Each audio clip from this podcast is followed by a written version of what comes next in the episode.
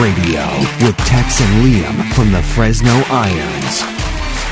Hello and welcome into another edition of American Hammers Radio. My God, we're getting good at this, starting to be consistent again, kind of like the way West Ham United are playing. Once again, I'm your host, Tex of the Fresno Irons, joined by the dulcet, lovely tones of the one and only, the man who brightens your life, Liam Bright. Liam, how are you this evening? Hey, hey, hey, I'm doing great. it's grand to be back. Uh, you know, just some more uh more excitement, some more news, some more recaps, you know, all the things that everybody loves to hear. I'm not gonna lie. Um, I had a total Fat Albert cl- uh, flashback there. Absolutely loved it. Uh, thank you, thank you. But obviously, we're coming off a kind of a a, a high and a low. Uh, West Ham United um, didn't look like we were going to be able to get many points. We're all feeling pretty bad. I I crapped on the team after the Arsenal game, saying we shouldn't be uh, looking for moral victories in that 2 1 loss. And we came out against Wolves. Mind you, Liam, we have never beaten them since they've gotten promoted. Yeah. We come out in that game, Liam, and we put a four goal burger on their ass, and it was absolutely beautiful. Jarrod Bowen, the man who I've kind of, I'll be real, I shit on him a couple of times. You know, I, I've been calling for Yarmo, and he apparently he listened to the show and said, fuck you. And he scored two goals, was incredibly dynamic going down that right side. Loved everything that he did. Um, beautiful performance from West Ham. Thomas Soucek should have got a goal, ended up being an own goal off Raul Jimenez, which made me happy because anytime a Mexican player has to deal with some bullshit as an American fan, that's our rival. We love it when the Mexicans are tripping and falling all over themselves on the soccer pitch. And also, we got another late goal from Sebastian Haller after he came on, and it was a nice one. Notably, I want to point out that he did not celebrate that goal. Um, we're going to get into that, but you, you got to look at that match and you got to go, we didn't expect anything out of that game. We were hoping for a point, hoping, and we came away with three in a dominant performance. And Nuno, the man who refuses to wear a fucking tie, when you go have a little respect for the club that you uh, coach for and coming into our stadium, you're in the capital, brother. It's London. Wear a tie, look like a gentleman. Don't be one of those dirty Wolverhampton people. And if you're from Wolverhampton, I want you to know I meant everything I just said. There you go. Well, and it's it's interesting because not only do we drop a four a four bomb on them, but we also walk away with the clean sheet, which is a rarity these days for for West Ham United. But I agree. I think that we were absolutely dominant against the uh, Portuguese national team. I thought we did a phenomenal job, uh, really pinning them back in their in their own uh, final third, especially when it came to the counterattack. Uh, I thought that uh, Wolves' midfield looked uh, listless. I thought their attack did not look dynamic as it usually does. Uh, I don't know if it was just Wolves having an off night or if it was just us being completely tuned in. And honestly, not just being a West Ham supporter, but also just, you know, an objective look at that game we had that game well in hand pretty much from the get go. There was not a point in time, and this is odd to say because we're kind of used to be waiting for the other shoe to drop, but there really wasn't a point in time where I thought that Wolves really looked like they were going to take control of the game. Any time that they did have a breakaway, I, I know Jimenez and uh, uh, what's it, Nito, Neto, um, also had a shot on goal that looked like there was potential behind it, but it really didn't test Fabianski all that much. I really think that all in all, you know, everything from Masuaku, Bowen, and Antonio all beasting their way in the attack. Uh, Fornals, you know, while being sloppy at times, and you and I talked about this at uh, at halftime, uh, he actually has an incredible work rate. So even if he's not always producing at the same levels of the other three gentlemen that I that I named, you know that he's going out there with with 100% heart. I mean, just look on his face. Uh, you know, he misses the the shot on that second Bowen goal, bounces off the post, easy tap in for Bowen. Some strikers or you know uh, attackers would look at that as, oh man, that should have been my goal. But he's just pleased as fuck that Bowen was able to get that get that tap in because ultimately he just wants to see the team do well. Um, I thought that Cresswell has shown that he's great when he can just stay back and really only deliver on set pieces or when he's needed to kind of reinforce that attack, but where it doesn't become contingent on him moving forward for the attack to be successful. Uh, Rice was fantastic as captaining uh, captain for the team. His partnership with Soucek in the middle of the park was dynamic and balanced throughout the entirety of the match. I just don't think that Wolves had an answer, and it almost got to the point where for this match, I didn't even think we really needed to make subs. I didn't think that anybody, barring maybe Fornals, wasn't producing on the pitch. I think everybody else did a fantastic job. I I got to give you a shout. Cresswell, you're 100% correct on. When he can just focus on defense and pick and choose his spots to go forward, he tends to be a much better player for West Ham United. For some reason, when he goes forward, which I want to make it clear, I think he is a great player going forward. I think he does a phenomenal job when he chooses to, but I think there's not a sense of urgency for him to get back. So when he limit what's on his plate, he tends to do better there. I thought we bossed that game from beginning to end. I absolutely yeah. loved everything that we did. Um, and I'm going to say something right now. COVID 19 has absolutely screwed the world. It's hurt the economy everywhere and is a horrible thing. And we should absolutely mind the protocols and be smart, wear your mask, protect others. And I get it. But I have to admit, I think COVID 19 has greatly helped West Ham United in this sense. Okay. Um, Issa Diop, Issa Diop going out and David Moyes not being on the bench.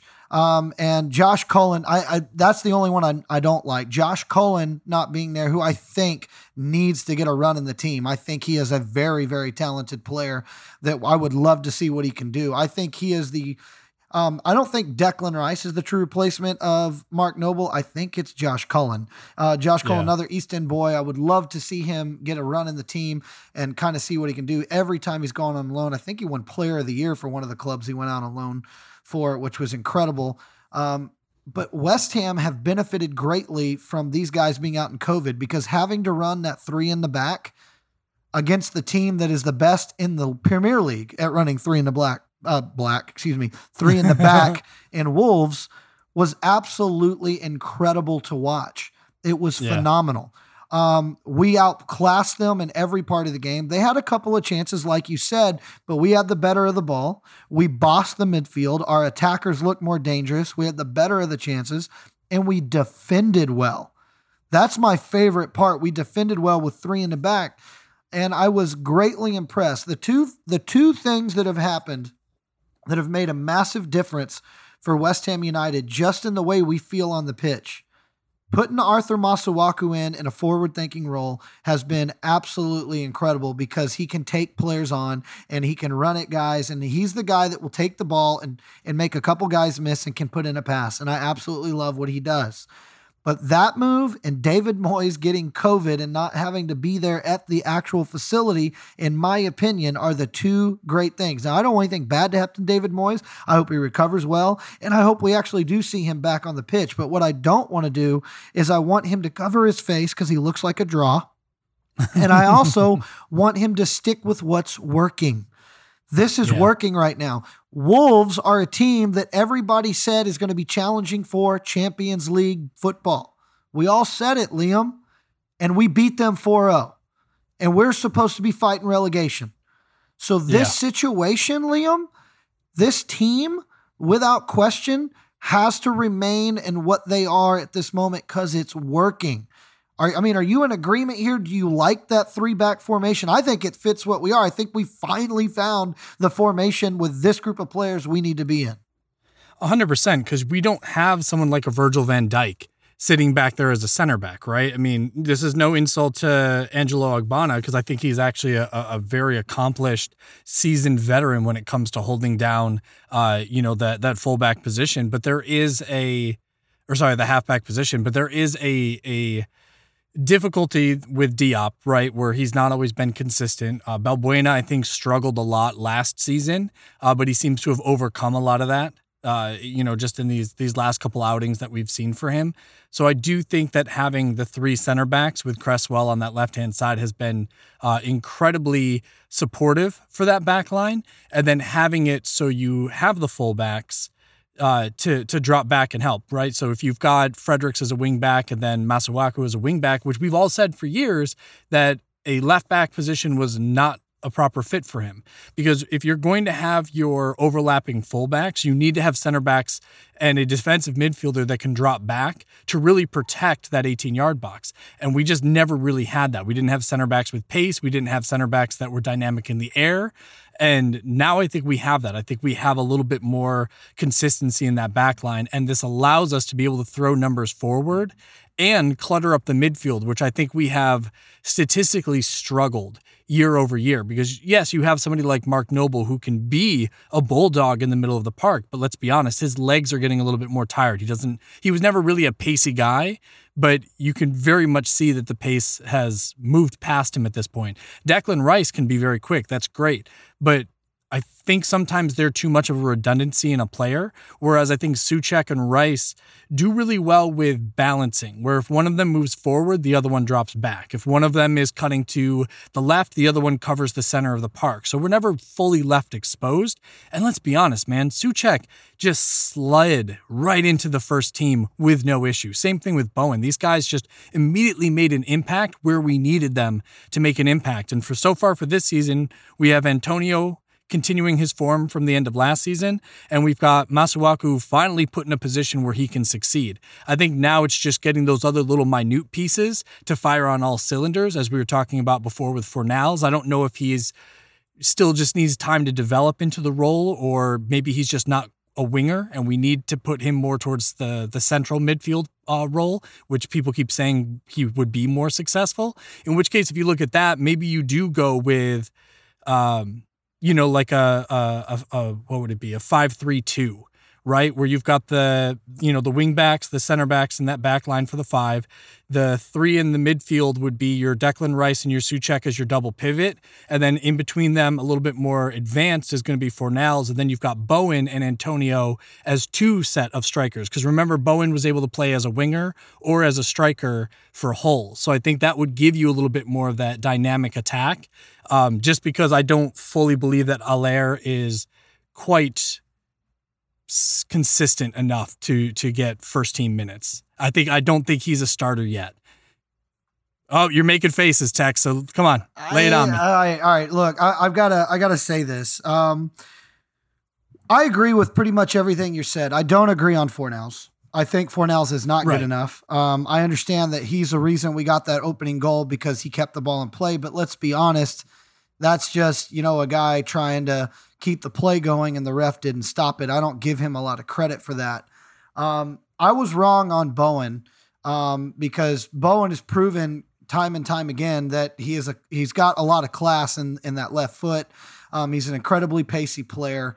I don't think we've seen a lot of consistency in him, but again, when you just get thrust into a new league and it's a different class of player, and you're going up against uh, left backs that are as fast as you or as physical as you, and they're not championship level. I think to take some time to adjust. But I was wrong on him. I, I still don't understand why Fornals even plays. I, I have to admit that. I don't get it. I don't understand why he's there. Sebastian Haller, however, I think he's in good form and I think he's playing well and I think he deserves a run in the first team. The problem is who do you take out? And you can't take you can't take Antonio off. What has Antonio done to, to lose his spot? Antonio is a big part of the reason that Bowen gets the space he gets. He's a big part of that reason. So I don't quite understand um, what we're going to do with Sebastian Haller. And especially now that you're running this, you know, you're packing out the midfield with wingbacks and you're kind of running, in theory, a, a three, five, two or whatever you want to call it, where you have Bowen kind of playing off of Antonio. Um, it's such an interesting problem that we have, but I think Sebastian Haller, and I, I'm going to go ahead and point out, he scores that goal in the game, and yes, he came in late, but he doesn't celebrate it. And that tells no, no, no. And anytime you see something like that, the last time I remember seeing that was Dimitri Payet. And when Dimitri Payet scored a goal and didn't celebrate it, I knew that, you know, his days were numbered. And I think Sebastian Haller may be on his way out. He may not be. I'm sure he's told his agent, get me the fuck out of here because he can't. He is probably every day at training looking at Michail Antonio going, I am better than him. which I think is as a center forward is probably a true statement, but Antonio's the better player. Well, I'm not saying, but as a true center forward, I think Sebastian Haller is probably the more talented center forward, but I'd rather have Antonio on the pitch. So it's troubling right there. And when you have a young, hungry guy that wants to prove something, give him a run. Give him 20 minutes in a game instead of three, David Moyes. Yeah. give him yeah. a give him an opportunity to go out there because having two guys battling for that starting striker spot is only going to help us. And it's tough too, right? Because you're looking at a 45 million pound striker that is coming in, as you said, for like three minutes and then just playing full term in cup games. But I think that is that is part of my issue, let's say, with with Haller. And I don't want people to think that I don't think that he's a great player because I absolutely think that he is. But you look at the times where he's been successful, right? In the cup games where it's lower lower level, lower league teams, where obviously he can be dominant against those types of center backs because they're not Premier League caliber center backs. And then you look at this goal that he scored against Wolves where people kept going like, "Oh yeah, look, see he scores if you give him service." Yeah, that's most center forwards, man. Like you give Andy Carroll service and he's going to score. You don't put the ball to Andy Carroll's head or to the point where he can bicycle kick it in then yeah, it's the striker's not going to score if you don't get him the fucking ball. Like that's that's not you know that's not genius level tactics there. That's just you know football 101 and i think that that's kind of my my issue with the the formation that we play and the style of players that we have on this team. I i think fornals is or sorry i think Haller is a wonderful player. I just don't think this is the team. Because I think you look at someone like Antonio and what he's able to do with the ball, whether he drifts out to the wing or he stays center forward. I mean, look at that second goal, right? He he takes the ball, drives in to the left-hand side of the 18-yard box, realizes that he doesn't have a good shot on goal. He's got two men coming up on him, so he lays the ball across the entirety of the 18-yard box. It's a long pass to get to Fornals, who Fornals takes the shot, puts a little bit too much of his foot on it, bounces off the post, Bowen gets the goal, right? So that's two assists for Fornals, even though the second one wasn't intentional. But the secondary assist comes from Antonio. Haller doesn't usually get that. The last time I could think of Haller getting that was the what? The end of last season when he did kind of that chip shot over the defense and gave Antonio the run on, so Antonio was able to score score the goal. So yeah, there there's been rarities where Haller has played provider, but I think for Antonio to be successful, sometimes he creates his own luck, right? Like we've heard that as a saying, you create your own luck. I just don't think Haller does that. And I think that someone like Bowen does. I think someone like Fornals even does. Like, yeah, I'd say he's more mistake prone, but if he is going to get one or two assists in a game, I'll give him the couple of bad passes or the inability to to see the feed through, right? To to miss the the key pass on some of the other instances if it means that Bowen's going to put in two, right? Or um, he's going to feed Antonio. The uh, what was it? The the fourth goal is actually I would credit that more to Declan because Declan drives up um, he actually moves into space, even though typically he hangs back. He lays the ball off for Masuaku, who then does the the cross where uh, um, is able to put it in the back of the net. So, I mean, I, I think I think we have to drastically change our tactics if we're going to make it so Haller works in this system. That's I think that would be my takeaway. And I, I, as shocking as it is, I think I have to agree with you there, Liam, just because I don't know if I want to change the tactics. I yeah. like what we're doing. And to prove your point further, we had a cup match this week and we yes. got to see a different formation. And Sebastian Haller did start, and West Ham United had to run into a very, very hot Everton team who's gotten nine points in three games. They've been undefeated, yeah. they've been dominating. Dominic Calvert Lewin has just been, I mean, he's been scoring goals for absolute fun. And we get out there, and wouldn't you know, West Ham United run into the buzzsaw that is Everton and the Toffees. We go down 4 1. We give up a hat trick to Dominic Calvert Lewin. We do have one absolutely beautiful goal from Robert oh, Snodgrass. Man. And it, it, at the time it came, you know, you're going, okay, game on, because it equalized the game. But then it just didn't matter. Everton is just, they're just too talented. They're just too good in the midfield. Um, James Rodriguez, don't be shocked if he wins Premier League Player of the Year for what he's oh, doing. Oh yeah, uh, he Fuck, is, dude. He is dominant. Um, he's a player that it it slid under the radar. But I remember when uh, talking with a few friends when I saw that come across my phone, I looked and I go, "Watch out for Everton! They're going to be in the Champions League." He goes, "Why?" I go, "They just signed James Rodriguez." I mean Yeah. that that guy's an incredible player that didn't get a fair shake at Real Madrid. Um, was kind of flown on the radar at Bayern Munich, but was very good with them. And now he's in the Premier League, and the world is going to find out what he can do again, like we did in that World Cup for Colombia. 2014. Yeah, yeah. So it's it's a you know it's a four one loss. Um, very dominant performance. We're clearly the best team in all phases of the game against Wolves. It was nice to get a clean sheet in that game. Um, we go with our cup lineup, which had been dominating games. They'd scored nine goals in two games and only conceded one. They were playing very well. Um, and they go down. And I know that all West Ham fans would love a cup cup run, but I think the reality situation is we ran into a better team. I, I don't think that we should feel bad for the way that we played. We just ran into a team that was clearly on form and a striker that just everything he touches right now is going in the net. He even had a goal disallowed. He should have had four. And you Yeah. know, it's uh it's absolutely incredible what we saw from Everton in that game. But tell me this, what what did you think of that performance in the cup game? So it, it is kind of tough, right? Because you're looking at Calvert Lewin that's back to back hat hat tricks, right? Because he had just gotten a hat trick against what was it, West Brom, you know, a couple days before in uh, you know, in, in the regular league games. And really my takeaway on this Everton game, because yeah, it is tough when you're running running up against a team that has been on form, has had so, a a couple of really good signings. They seem to be firing on all cylinders. But I would have said that against Wolves. You know that that's that's a team that typically does perform at a very high level, and what we were able to do with Wolves, I really thought we were going to be a bit more competitive, uh, at least in the final third. I think we, we did have some good chances. I think that we had some bad luck that didn't quite go our way, um, but really the takeaways are that Noble and Snotty cannot play as the double pivot in that midfield. I mean, you're you're absolutely putting in two guys that do not move with pace. Uh, that both of them, I mean, luckily there were no yellow cards issued to them in in in the League Cup. There was actually no yellow cards at all in in that game against Everton.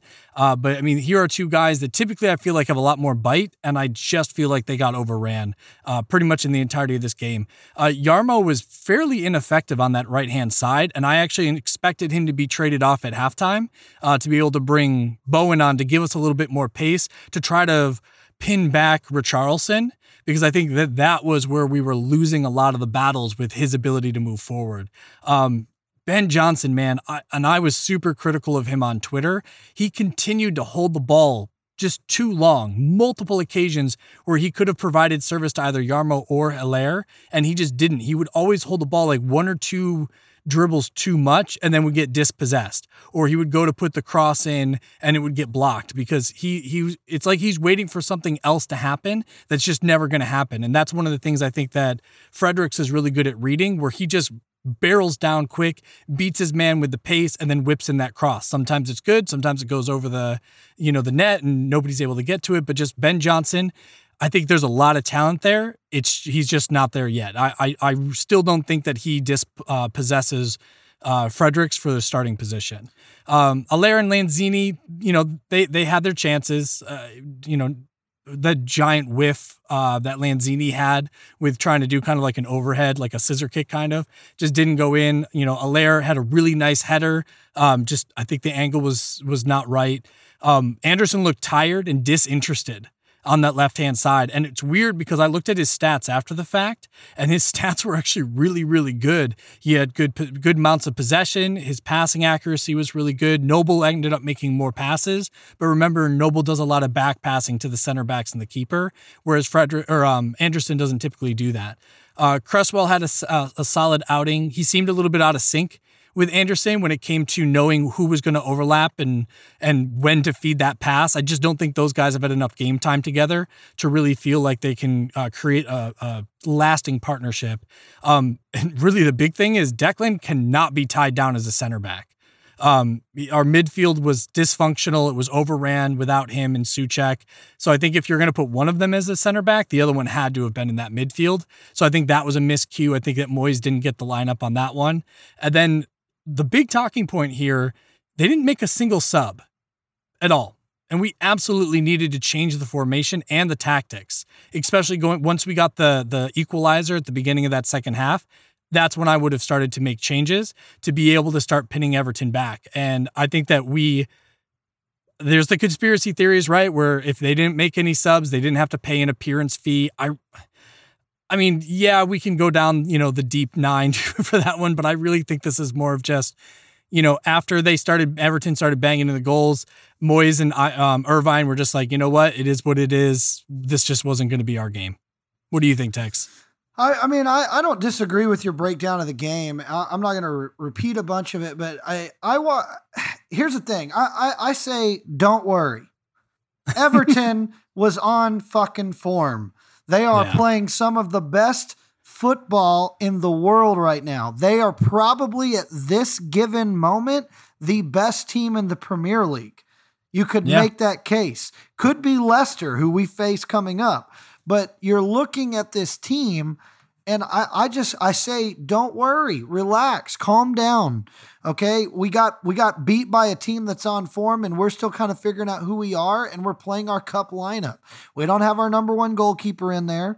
We're playing a bunch of guys that are struggling to get minutes in the first team, so they're they're becoming cup players.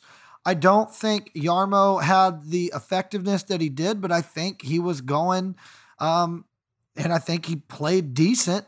The one guy on the pitch that I I will take a shot at is Philippe Anderson. Yeah. Um, Felipe just looks disinterested. I don't I don't think that he can't play at this level. I just think he looks disinterested. I don't think that he really wants to be here. I think he took his payday. He's had his time in London. He's got his fill. Um, you know, I think he's experienced the East End and it's not for him. And so I think with that being said, I, I just don't understand why we continue to play him and we're going to have to take a loss on him. We're not going to get 40 million from him. We're not. Right. So he hasn't he hasn't done that. Um, there's teams that will probably pay something, or hell, we can send him out on loan and have somebody cover his wages for the year, and maybe he dominates for them, and then we can jack up the price. But you know, the thing is, when I look at this game, I just say, don't worry. It's Everton. I didn't think we had a great shot going into that match. Um, I thought once we equalized, I tend to agree with you, but they got 2 1 within five minutes of that.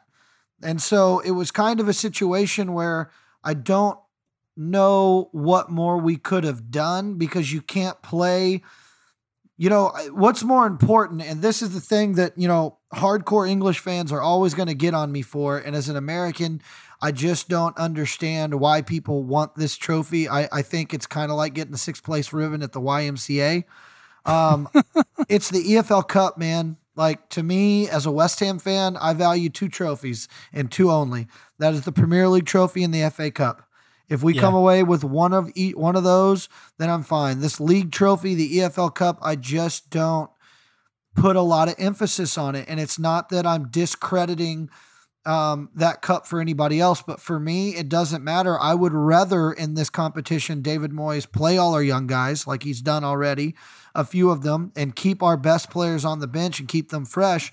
Because no offense, I do not want to be in a relegation fight. And I would much rather finish 10th place with no trophies and not have to worry all year than have a deep run in the EFL Cup and be fighting relegation at the end of the season. Like, that's just my opinion. Well, and it's it's tough, right? Because I think we do we have gotten to that point where it's been such a long time since we've really taken home any silverware that I think West Ham fans are feeding feeding feening. Sorry, what am I talking about here? I think they're they're they're um they're excited to take home something, whether it is the you know the the Carabao Cup or the EFL Cup, but you know obviously we'd prefer to take the FA Cup. I think we do feel like we we have a claim to that cup because it's such a large part of our history. Um, you know, and I, and I do think that yeah, we would love to to take the title, right? I mean, highest we've gotten is what the boys of '86, third place. I mean, that's the highest we've gotten. Um, Harry Redknapp took us to to fifth. You know, Slaven Bilic has taken us to seventh. So I mean, yeah, we've been in the upper echelon randomly, but not with any sense of consistency. So I I do I do get where you're coming from. I almost would rather trade a higher spot in the league and not be worrying about relegation as opposed to taking home the EL, EFL Cup. But I'll be honest, man, there is something something to be said about taking home some silverware. I mean, hell, we didn't even win the Betway Cup this year. Come on. we should. The damn names on the cross of a front of our right? kit. What the hell? All right, I, all right. So obviously, we've made it very clear uh, how we feel. Uh, there's an indictment on David Moyes again. The the substitutions, like, I, I, does he forget that he has those? Like, does he like forget that those are available? Like, I feel like if David Moyes on Who Wants to Be a Millionaire, he would never use a lifeline and go out at 500 pounds. you know, probably. And, probably. and, then and then at the at the end we tell him, "Hey man, why didn't you use a lifeline?" He goes, "What's a lifeline?" I don't think he understands what the fuck a substitution is. And I what the real problem is this. You know, you should have your substitutions ready for whatever the game scenario presents. So if you're down or you're even and you know that you've got an, an advantage to attack in the 60th minute, you need to get a guy on so he has an opportunity to get in the flow of the game. David Moyes, the earliest substitution I can remember him putting on so far this season is in the 75th minute. Yeah. And that's really tough for a guy to get a foothold in the game, especially when it takes 10 minutes to get going and then you've really only got five minutes to impact it. And so it's incredibly frustrating on that. And so you look at that game, it's 4 1. I'm saying don't be worried. Uh, you see a little bit more of the flaws. I, I chalk it up to they're just, Everton is just better than us right now. I'm not saying it's going to be that way, but at this current moment, the way Everton's playing, they are better than us. There's no blueprint on how to beat them. Ancelotti is doing a great job. They've got some phenomenal players on the pitch. Uh, Dominic Calvert Lewin, who has always been a striker with a lot of potential, I'm hoping it, he's going to run out of form soon, but his potential is definitely coming through right now. Um, and so it, it's kind of dangerous to watch. So I, I want to ask you this question here. Should we be worried what we saw in that cup game? Is this, was there flaws exposed in West Ham um, that are going to come bite us in this Leicester game coming up and further league games? Or should we just chalk it up to they were better than us? I think we chalk it up to they were better, right? I mean, my concern mostly came from the fact that Everton had to utilize all three of their substitutions due to injury. So, I mean, here they had to, they were forced to make substitutions not from a tactical standpoint, but from a necessity standpoint. So, I think that we absolutely could have capitalized on those opportunities and we didn't. So, I don't think this is so much, uh, you know that the players aren't good enough or anything like that. I think it was our expectations might have been too high because we performed so well against Charlton Athletic and then against Hull, but we seem to forget that those were lower league sides. So yeah, we Everton was always going to be a, a tougher team to play against, even if they weren't you know undefeated in, in the league so far this this season. Like we we always knew that Everton was going to be a, a more difficult uh, matchup for us. I think that it was mostly we got tactics wrong, and I don't think that this is. Um, I don't think this is so much a bad thing, right? Because now we can see what works and what doesn't work. And then other teams are always going to be a little bit concerned when they're building their lineup as to what formation we're going to come out with. Because, yeah, we could come out with the 3 4 3 like we did against Wolves and they've got to prepare for that. They've got to prepare for a more congested midfield. They have to uh, prepare for the overlapping wingbacks, right? Or maybe we go in a more defensive mindset and we do that 4-3-3 like we did against Everton, which as you said, it wasn't like we got ran completely off the field. I think that like we said, Everton was, you know, firing on all cylinders. I think that the first half was very evenly matched. Beginning of the second half was much of the same, and then after that, just Everton, you know, they got they got lucky, and just things things fell into place for them. So I'm not going to be quite as doom and gloom. I, will be I'll be honest. I was pretty pissed off once the game was over because it was just uh, oh here we go again. Beat Wolves 4-0, lose to Everton 4-1, like no consistency. But then I really thought about it and was like, but it wasn't the same team. We didn't play against the same team. We didn't even field the same team. So you kind of have to take it with a grain of salt and just go, look, this is a learning experience for us, for the players, and hopefully for Moyes. And we didn't play the same formation. Yeah, you know, I mean, there, there's there's a lot of things to point out. So I'm glad that we're on the same page there because I I'm truly not worried about West Ham. I I'm, I'm telling you right now, it's an EFL Cup. Now, if David Moyes doesn't make a substitution in an FA Cup match, I'm going to get way hotter, like way hotter. Uh, one thing about European soccer, um, excuse me, European football. One thing about European football that is always hard is all the competitions these guys have to be a part of. You know, if if we ever got into the the Euro League, if we ever got in there, you know, you'd have that EFL Cup, Premier League, and the FA. That's four different leagues West Ham would have to balance, and you have to expand your squad at that point. And there's there's a lot of things. So right now where West Ham is, I want us to focus on the domestic cups, and I know that that is a domestic cup. Let's, uh, but let me rephrase that. Let's focus on the ones that matter, uh, because I don't know a lot of people that are going to put on their license plate. Oh, I won the EFL Cup in 2020. Like I Yeah. don't think a lot of people are going to say talk about that. I understand that everybody wants a cup run, but to me, it's a six. It's a it's the white sixth place ribbon that the YMCA gives out to every kid of the six that ran in the running event. All six get one. And so, Participation awards. yeah, and I'm I, that's that's my whole point with that. And I I don't see how that helps us in the transfer market. I don't see how it really adds any class to our club. I understand that we haven't put a trophy in the trophy case since I believe 1980. So I, I totally understand that. But I just don't think that there's any value for us to continue or to get pissed off for us running into a club. Yes, he put out a team that can win. We didn't win. It's not like he mailed it in. So I give Moyes credit, which is a very rare occurrence. We might want to log this. October 1st at 10 16 p.m. California time, I gave Moyes credit. It'll be one of the few times. So leading into that, you look at that side. October 5th is when the transfer deadline is is approaching. And there's an interesting question before you go into these transfer rumors, Liam. We kind of have to look at that cup team and we, and we really have to ask ourselves who would we sell and who would we keep? Who are we wanting to stick around in the claret and blue and who are we ready to ship out somewhere else? And uh, I think it's an interesting question because some of these guys teams are sniffing around and they might be asking, they might even be submitting b- bids sometime soon. So, my question to you, Liam, is you've got a list of players over there. Let's present a couple of players, maybe two or three, maybe even four, and let's discuss do we want to keep them and why, or do we want to let them go and why? For sure. Okay, so I'll kick it off with Lanzini. So Atalanta have expressed interest in bringing him on board. Uh, this is a player that we've seen Italian teams uh, tee up for in the past, and just uh, they've never quite met the price tag uh, that West Ham is willing to let the player go for. So, uh, which is uh, somewhat understandable. Uh, the next one would be uh, Lazio has expressed interest in uh, Felipe Anderson, which I you know, I know that that's been a team. I think Napoli was the one that expressed interest in the past. Uh, Dynamo Kiev have actually expressed interest in bringing uh, Yarmolenko on, and then Mönchengladbach has expressed interest in Sebastian Haller, which would take him obviously back to uh, the Bundesliga. So I think with these players, none of that would really surprise anybody. Um, I also don't think that any of these players there's not a chance in hell that we get the value back for what we paid for them. We're going to take a loss if we let any of these players go right now at this point. But I also wonder how much more of a loss are we going to take if they continue to perform, perform the way that they have been and we hold on to them for another year or two. So let, us start with Lanzini. What, what are your thoughts there? Keep or sell? Uh, I mean, I think at this point, uh, I, I think there has been a little bit more of a glimmer this season than what he put on last season. I just don't know if he's ever going to be the player that he was prior to the injury. And I kind of think at this point, I'd almost rather take a chance on either bringing somebody up from the academy or just trying to take what we what we can get for for him and try to bring in somebody else that's maybe a little bit younger that maybe we see a little bit more of a potential on him. What about you? I, I he's a keep.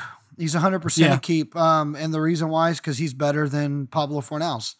And um, I think that at some point that's going to come to help us. And I think Lanzini has played better um, in that game uh, against Everton. He had an opportunity with a shot, um, it, but it was a tough shot. Like people, uh, even the announcers were trying to shit on him. And then when they saw the replay, they go, "Oh, that was a really tough." Ball's bouncing away from him. His body's moving the other direction. He was kind of amazing. He even got his foot on the ball. Um, Yeah. So uh, to me, Lanzini's a keep, and the reason he's a keep is because I I do believe this in my heart that he is the most talented player that we possess.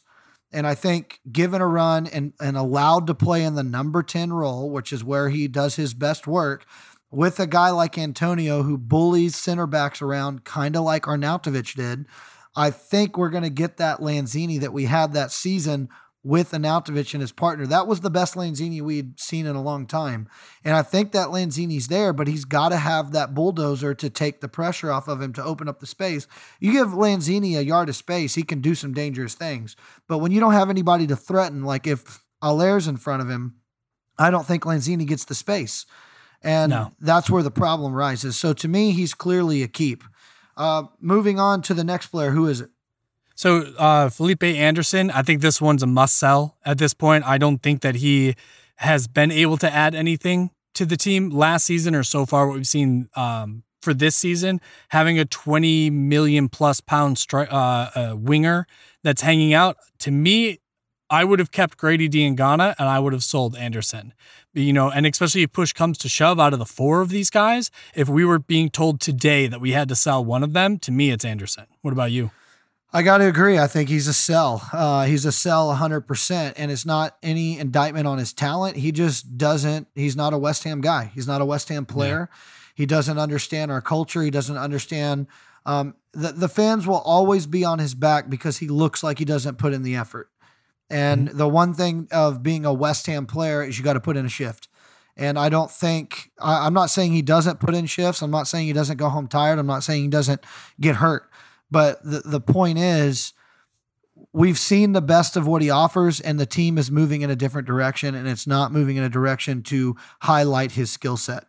Um, I think and, he's become superfluous since Masuaku's been brought back in. Once now that we've got Masuaku on the wing, the way that he plays, he offers more for me than what Anderson does. And I think he's a better technical player, and let that sink in. I think Arthur Masuaku is a more dangerous technical player than Felipe Anderson. So to me, you're playing the guy that I think is technically better, and there's no point to keep the other guy unless his mentality changes. Because that that's what it is. He's got the talent to be successful, but he has to go undergo a mentality change. And I think what is he, 27, 28 now? Yeah. I mean, at this point, you're I mean, your brain stops developing at 25, bro. So I don't I don't think I don't think he's gonna he's gonna change of what exactly he he is. That we know he is what he is. We've seen it. We got to cut our losses. If we can get 25 million for him, we take it and we take that 15 million dollar loss and that's all we can really do. Right.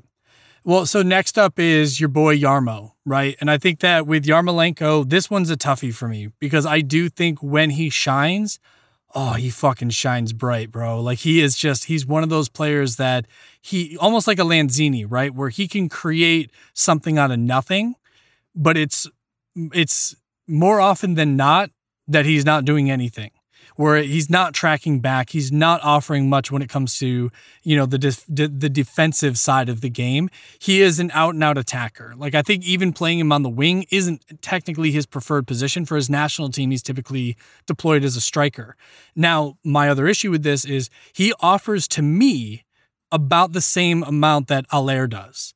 So if you're kind of looking one for the other uh, do you go younger and stick with Haller and sell Yarmo because he's what 29, you know, 30? Like, are you selling him off because you kind of feel like he's he's past his prime? He's in the twilight years. Let him go to a league where maybe he'll be a little bit more dominant because the competition's not as stiff as in the Premier League. Whereas Haller, maybe he has a higher ceiling because he's younger and there's, like you said, you know up till 25 to kind of continue to develop get to that to that really ideal point but i don't know for me yarmo's a 50-50 how about for you tex man sitting on the fence can't make a decision I come on not Liam. with yarmo it's can't. not even a contest you keep him that is a ah, player that you absolutely keep. He has come in and saved us too many times. He has got a he has the most dangerous left foot almost in the Premier League, with maybe the exception of Aguero's. But I mean, you're looking or Jarrod at, Bowen. Jarrod Bowen's is nice, but Yarmo's is better. Jarrod Bowen just has something Yarmo doesn't, and that's pace. So right. really, like to me, Yarmolenko's a guy that you can just put on in the 60th minute and he's going to change a game or he can bring you back. He's proven it before. He scored multiple goals in big moments for West Ham. He's got a little bit of that.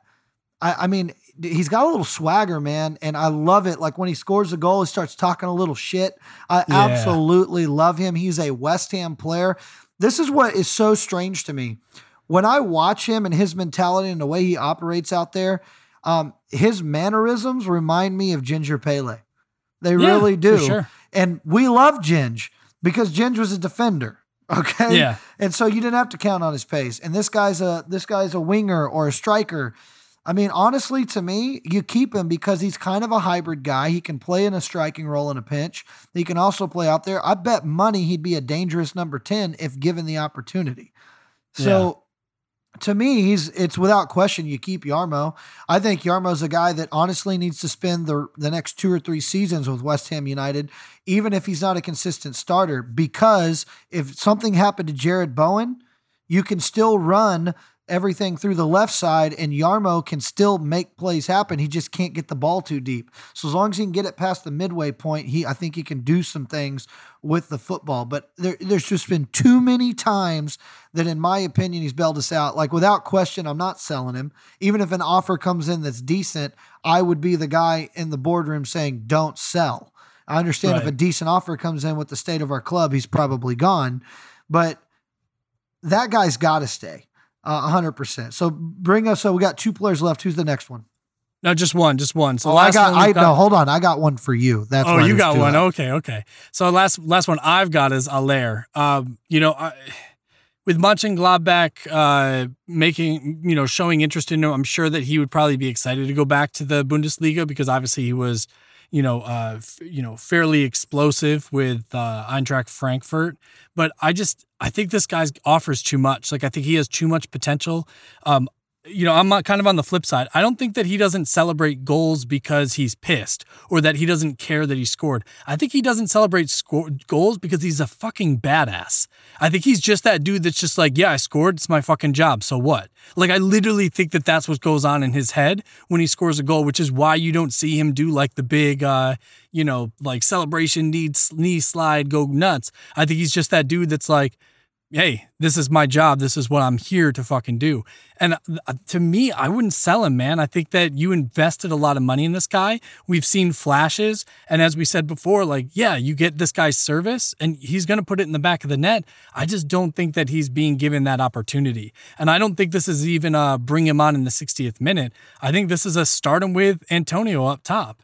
You know what I mean? And maybe play Bowen in that number 10 role, or you pay you play Bowen this is probably not his ideal situation, but if you play him as the right wing back, right? And then you put Lanzini in that number 10 so Lanzini can feed the ball up to Anderson and Haller. I just think there's so much potential. You just have to find a system that that you can deploy him effectively. And I don't I don't think Moyes has figured that out yet. Correction, you meant Antonio and Haller. You said Anderson, and I don't think oh, yeah, fuck Anderson. No, no, no. Antonio yeah. and Haller. All right. Uh, this is an interesting thing for me as well. Um, this is the one I've gone back and forth on ever since we brought it up in the pre-production meeting. Uh, I, am going to tell you everything that you said. I couldn't agree with you more, but you sell him. And, yeah, try to get that money back. And it's not even trying to get that money back. The team is moving in a different direction. It's a we're we're going for a different identity. He doesn't fit into Moyes' plans. It's very clear. If Moyes rated him, he would be on the pitch. He's not. Um, so it's kind of I, I've always had this thing and this is this is something I had to accept, and I learned this through the Dimitri Payet saga. If a player doesn't want to play for you, fuck them, let them go. Don't keep yeah, them around. Yeah. It's bad. Let them go. Get rid of them. Sell them for what you can sell them for. Get them off the books. Get them away from the club and move on. Cut your losses. It's kind of the same concept, I believe, when the manager doesn't rate a player. When the manager is not going to play you, and you are, I mean, it's like I told you, I said it earlier. I do believe he is the better center forward between him and Antonio. The problem is Antonio is just a better player. So, and I know that doesn't make sense. I'll try to explain what I'm saying. Antonio can do more things, which makes him a better player, whereas in Sebastian Haller has to have a certain system to be the better player and we're not playing right. that system and we're not we're not operating that way. So to me as much as i want him to get a run i want us to go two strikers i don't believe that it's going to happen. I'm not living in the fairy tale land that david moyes is going to play two strikers. I stopped subscribing to that three years ago and i saved my 399 a month. You know it's just he's just not yeah. going to fucking do it. And so as far as i'm concerned you sell him. I understand everything that you said and i agree with it but you sell him and the reason you sell him is because he does not have a place in the team. Who do you take out to put him on? There's not a player that I think should come off to get Haller on. You know, that's my point. Unless you're going to change the formation, which I don't think we do. And we're going to talk about that in a moment because I think we found the formation that works for this team the best. Because when you dominate a team like Wolves the way we did, it's kind of over for Sebastian Haller. He was not bought by this administration. He was not um, our manager's choice player. He wasn't the board didn't want him. This was a player chosen from the previous regime. And the previous regime had plans to move in a forward direction with him under Pellegrini and Husillos, and they're gone now. Yeah. And so he is a player that was acquired and he's not the manager's player. You see this happen in the NFL all the time over here in America when a new coach comes in with a new GM and a new philosophy, a former MVP like Cam Newton gets cut from the team. And they they move on from him. It's the same concept here. Doesn't matter that he is our record-breaking signing. It doesn't matter. He doesn't fit into the manager's plans. You have to let him go. But I want to make it clear, Liam, I'm not shitting on you because I agree with what you're saying. I just no, no, don't no. think he has a place in the team, and I'm trying to be real about it. Yeah, no, you're honestly, man, you're 100% right on what you're saying. And it, it, it's almost me having to um, kind of pull back on what I was saying just because there is this idea that, you know, if we're going to move forward and we're going to try to play a team that plays a system that is understandable, that everybody knows exactly what their role is in that system, then yeah, you do probably have to get rid of some of those pieces that just they no longer fit. And I think Anderson and Haller might be those pieces that don't fit anymore. Whereas with Yarmo can still get plugged in and change the shape of a game. I think for me, if, I'm if I'm doing, you know, selling two out of the four of them, and it's Lanzini versus Anderson, I'm keeping Lanzini. I'm selling Anderson. If it's Yarmo versus Haller, yeah, I'm probably keeping Yarmo and I'm ditching Haller. So I think probably at th- that regard, we probably are pretty much on the same page with it. I don't know if we'll actually sell any of these players because you know, as as of this recording, we've got four days left in the transfer market. Yeah, we'll definitely. So who's your fifth guy, Tex? Who's your fifth guy? So th- it, I, I just want to make it very clear that I have convinced you, so I should be running for president of the United States because I have brought you over to my side. I just want to make that clear. so you're um, very convincing. You're very very convincing. The last player is this, and this is obviously the one I think both of our answers the same, but I think it, it has to be discussed because we know it's a possibility next four days. The rumors are out there, but I'm bringing up Declan Rice.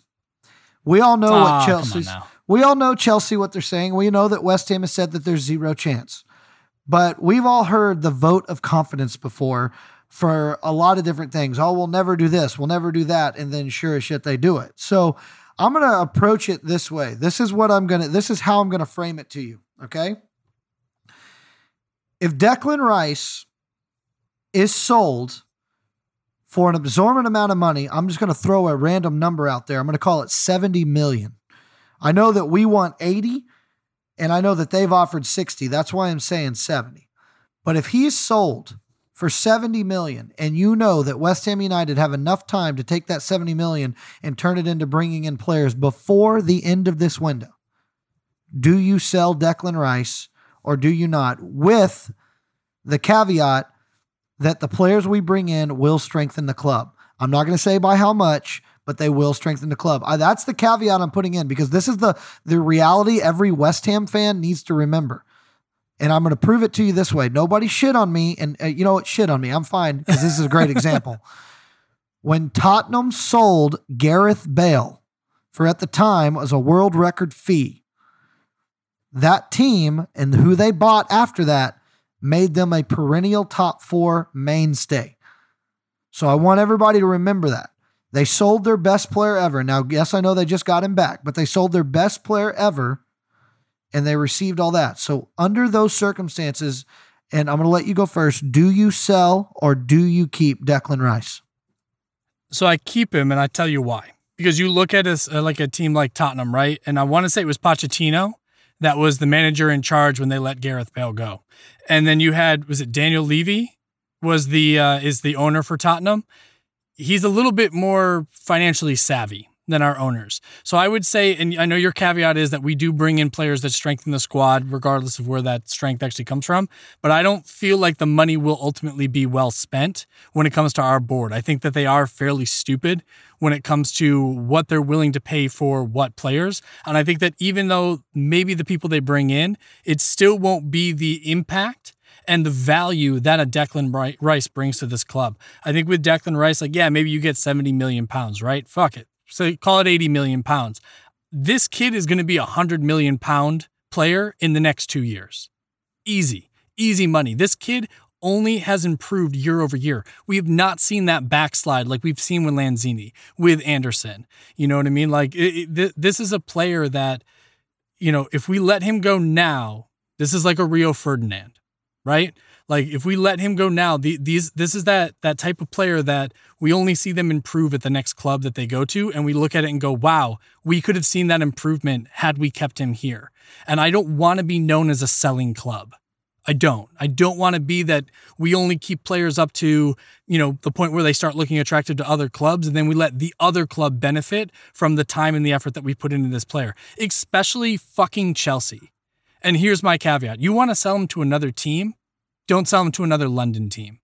Because Chelsea of all teams, this is a this is a a club that gave up on this kid at what, 14 years old and he came to West Ham. So when when we beat Chelsea last season at Stamford Bridge, watch that video of Declan and how much it meant to him to beat Chelsea at home. I think deep down, people keep saying, like, oh, he wants to go, he wants to go, he wants to go. Yeah, it was his boyhood club. It's his father's club. You know, he's talked about how uh, Didier Drogba is like his iconic player, right? But he loves West Ham. He is a West Ham player through and through. This could be the next Billy Bonds. This could be the next Bobby Moore. If we let him go now, we're fucking shooting ourselves in the foot. This is like letting Frank Lampard Jr. go when we didn't keep Billy, Billy surely, Bonds as a manager. Surely we would have never done. Oh wait, we did.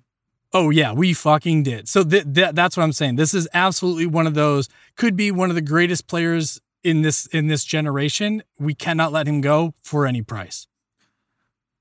I cannot disagree with anything you said yet again. Okay. So I, I, I credit to you. But credit to you, but I'm going to tell you right now, and I, I back what I'm going to say. If we get 70 million, and I know for a fact we're going to bring in three players that are going to improve the club, you got to let him go.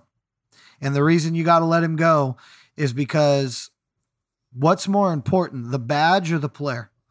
And to me, we have to we have to worry about the badge first. Sometimes you have to make decisions that are incredibly tough because I'm with you. We don't let him go. He is sentimental. He's going to be a West Ham legend. Um, I'm going to quote ex West Ham employee the first time I heard Declan Rice's name. He's the one that said Declan Rice is going to be a captain for this club. And now he's captained the club a couple different times. And when I guarantee you he will become the captain once Mark Noble retires if he's still wearing the claret and blue. But this is the one thing I have to make very clear my preference is to not sell him.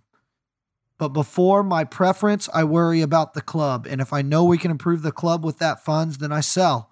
And I will be the unpopular uh, person there. But I'll tell you right now, Tottenham fans shit on Tottenham for selling Gareth Bale. They shit on him. But do you think they would honestly change that because they were a perennial power? They are they have been better since he left than what they are now. And it pains me because Tottenham is our rival. I don't want any I don't wish anything good about them. I hope they wake up every morning and step and cat shit because they're not cool enough to own dogs. Okay? that that's that's just what I believe. But I think we have to be real about the situation. If an absorbent amount of money comes in and we have enough time to turn that into assets, then we do it. The problem is it's October 1st. I don't know. And the way the way David Sullivan moves, we won't get deals done in time. So, no, for sure. And and it's tough too, right? Because I look at it and I go, I would sell all four of the other players we talked about before I would sell Declan Rice. Because if you've got Lanzini, Anderson, Yarmo, and Haller, you'll probably net 60 to 70 million pounds between the four of them, anyways. So I would rather keep Declan, sell the other four, even if I only make 40 to 50 million pounds. It's still going to free up four spots on the squad that we can still strengthen it and we can still spend money in a, in a good way to benefit the squad and we get to maintain Declan Rice. What about you? Would you trade the other four to still keep Declan if the if the money going out was going to be the same? I mean, look, there, there's no questioning that you retain Declan Rice at all costs as long as you can. There's no questioning that. I don't think giving up those four players would be beneficial to the club because I think it creates. I mean, you're you're talking about three wingers being let go, and we already sold, we already sold Grady Diangana, So I I don't like getting that thin on the wing, and then having to count on Pablo Fornals makes me want to puke on my tits.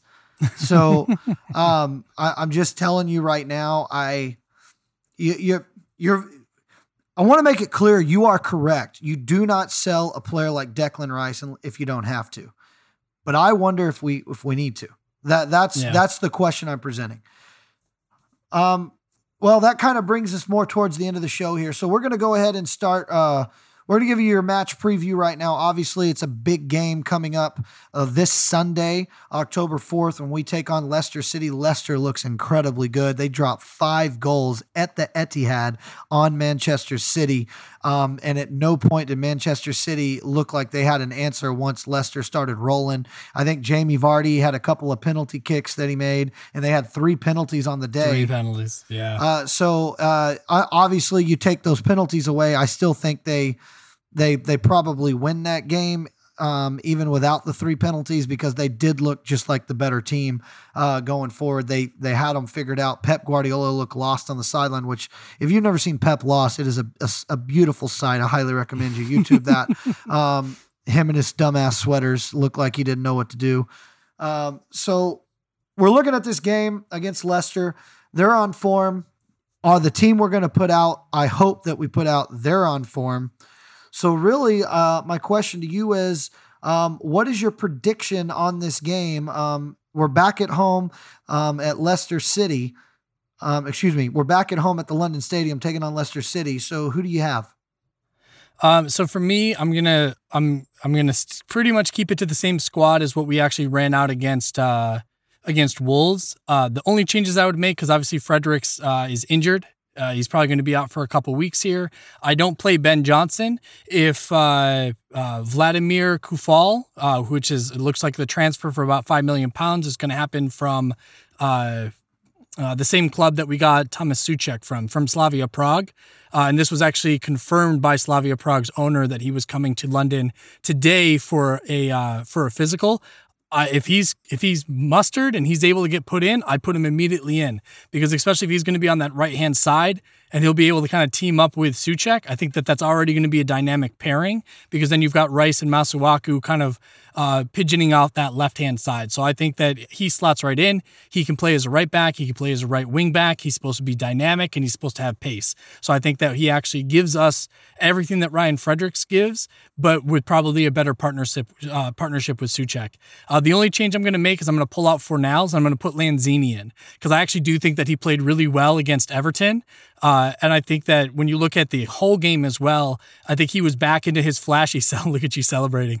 Uh, he was back into his flashy self. And I think that he at least deserves the run out. Now, how do you change that? I do not put Lanzini on the wing. Um, I actually put him in the center of the field, so we play a 3 5 2, and he's the central attacking midfielder with Bowen and Antonio playing a, a, a right and a left striker, uh, respectively. How about for you? Uh, I, I look at this match and I, I think it, it comes down to one thing. It comes down to work rate. I think we match up with them fairly well. I think they do have the better players in certain areas. Um, but I think that the gap, the talent gap isn't that massive. I think their back line is more vulnerable than people think it is. And Yep. so I really want to see us run at them. And I think it's going to be a tough game for us. I think it'll be tough for us to get a win because I do think Leicester is a very good team. I know that they, when they came back after the uh, COVID break uh, last at the end of last season, uh, they had lost a lot of form, but it looks like uh, Brendan Rodgers has found a way to get that back. Um, I bring, I roll out the exact same lineup. Obviously, you can't run out Ryan Fredericks because he's injured. So I would like to see Ben Johnson because I don't believe that this signing everybody's talking about is going to be that good. I think everything sounds good. It's like watching an infomercial at night. If you call now, we'll send, we'll double the order. But I, I just don't, I don't buy this guy. Um, I think it's, uh, I think it's a, uh, to appease. I think he's more for cover than to actually start.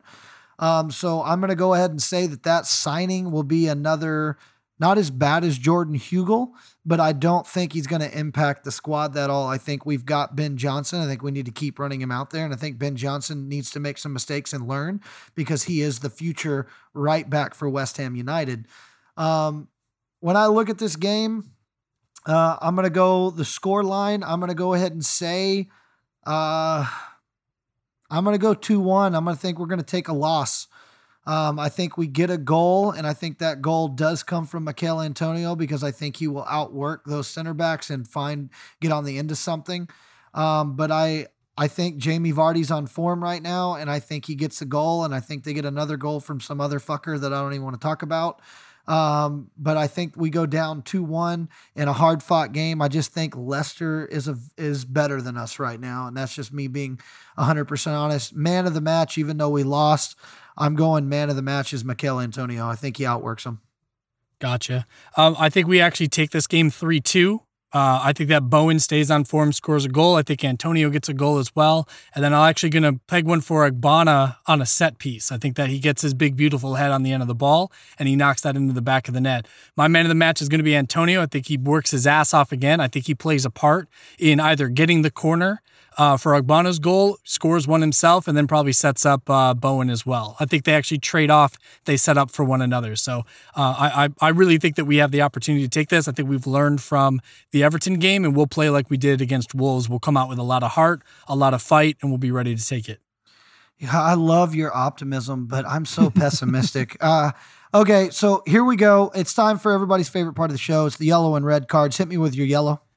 Yellow card, I'm going to give it to the pundits, especially the two Robbies. So I sat through their entire hour long video podcast bullshit, and they spent exactly 47 seconds talking about the West Ham game, in which they mostly talked about how the Portuguese national team, aka Wolves, was just not on form and it was not their day. So instead of praising West Ham and talking about all the good things that occurred in that game, they decided to instead center the conversation around Wolves. Now, keep in consideration, they spent almost 20 fucking minutes talking about that Manchester United United uh, Leicester game, which granted was an interesting game, right? Did not warrant almost 20 minutes of dialogue on it. And I'm tired of pundits putting West Ham in the fucking corner. Nobody puts baby in the corner.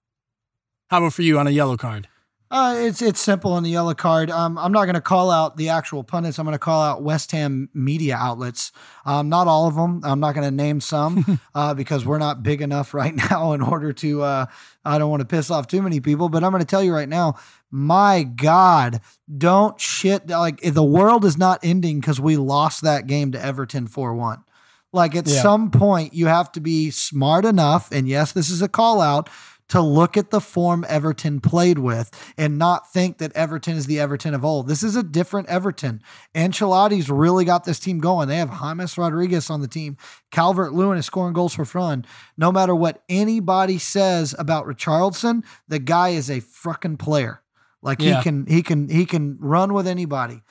Um, I'm just going to tell you that right now, that's where my yellow card lies because I want us not to be Arsenal fan TV. I am sick and tired of the doom and gloom after one bad game. We have played relatively well. We had a phenomenal performance against Wolves. We have to recognize that. And we have to recognize that, yes, we're not on Everton's level right now. Do I like losing 4 1? No. But did we have our best team out on the pitch? No, we did not.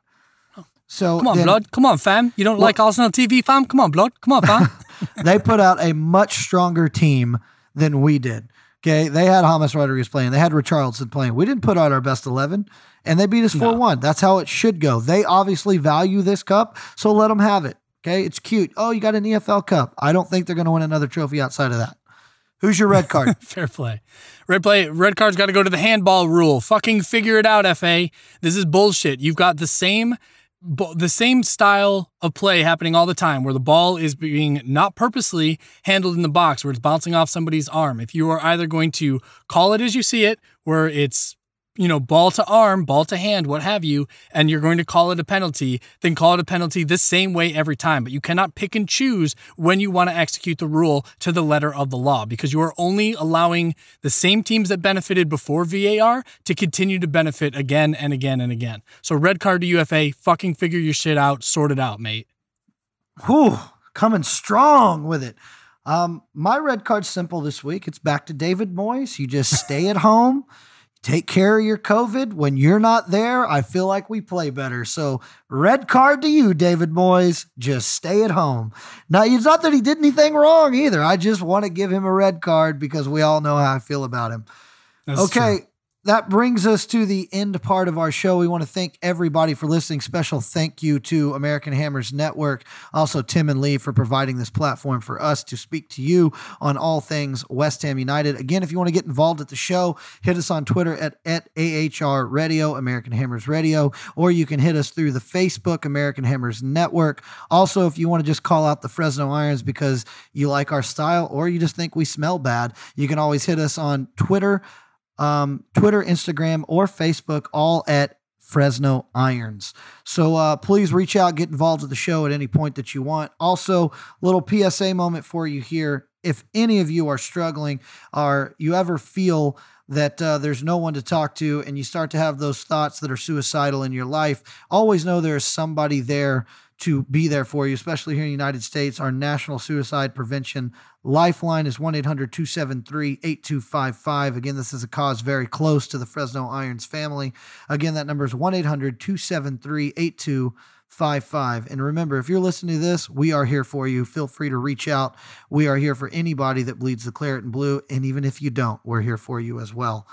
Um, please, uh, thank. Want to say thank you again to Liam for joining us. Obviously, we all know that Liam is what makes this show work. I'm just here. Ah. I'm just along for the ride.